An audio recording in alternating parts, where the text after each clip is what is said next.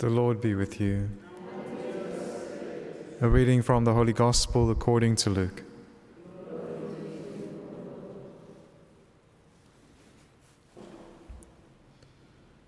Jesus went down to Capernaum, a city of Galilee, and he was teaching them on the Sabbath, on the Sabbath, and they were astonished, astonished at his teaching, for his word was with authority.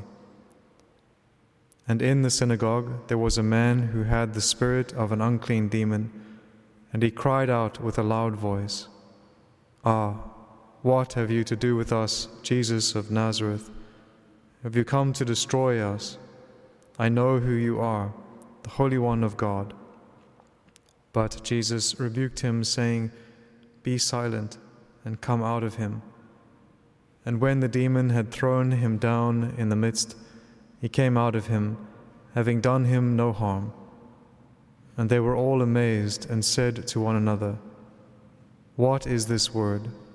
For with authority and power he commands the unclean spirits, and they come out.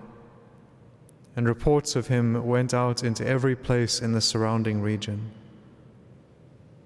The Gospel of the Lord.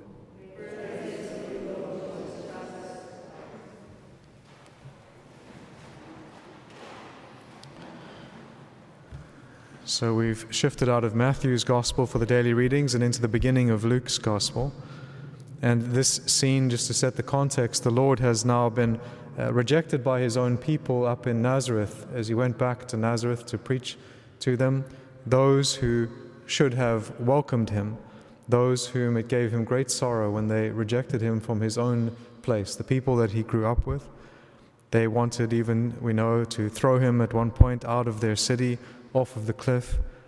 And so he has come down to Capernaum, and Capernaum is going to become his place of residence, at least during his public life and his public ministry. It'll be the place where he spends the most of his time in Capernaum. It is uh, close to the original city of at least a lot of the disciples and apostles. It is where Peter's mother in law lives. It is quite a large town on the city, on the coast of the Sea of Galilee. And he comes down to this city and they, they welcome him. Where his own people rejected him, these people welcome the Lord. And so he moves into their synagogue and he begins teaching them on the Sabbath. And you have this extended account for us that goes beyond the gospel for today, which St. Luke gives us, of a full day, a full Sabbath day with the Lord. Some of the commentators say that this is what is often titled a Sabbath day with the Lord or a Sabbath day in Capernaum.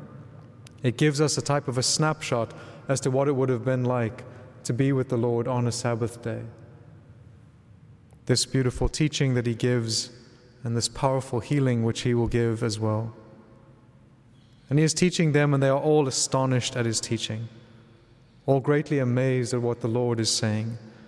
As we've said before, that word in the Greek for astonished, it means to be knocked out of, to be knocked out of, to be bowled over, to be stunned. And that is the power of the Lord's word. It is able to knock us over, to, if you will, knock us out of our own tracks and into the right way.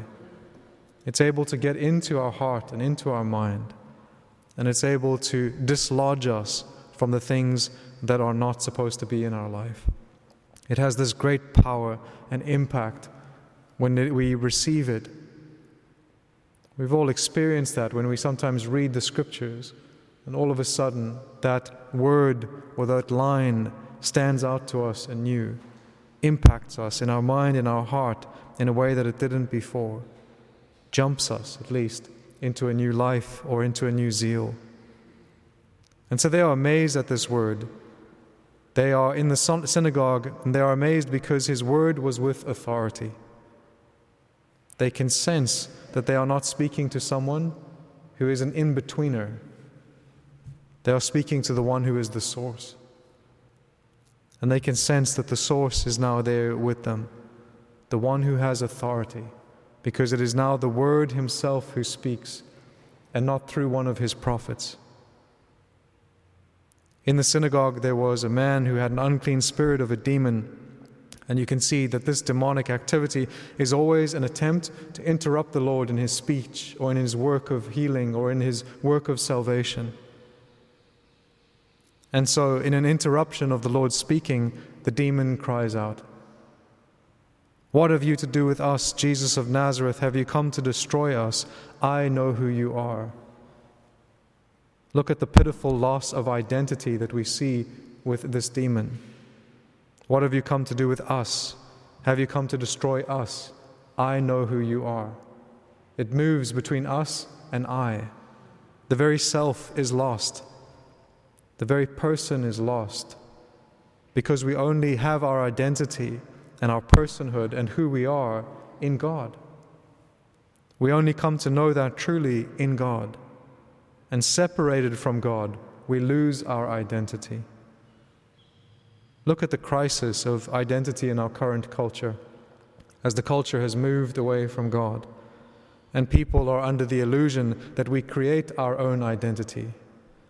I will be who I want to be, is the current cry of our culture. What we should be crying out is, I will be who I am meant to be. That shows a difference, which is that my life is not my own. It has a purpose beyond my own purposes. And my life is not to simply become whatever I want, as the culture says, but to become who God means me to be. That's what I'm supposed to do. In that, I find my identity.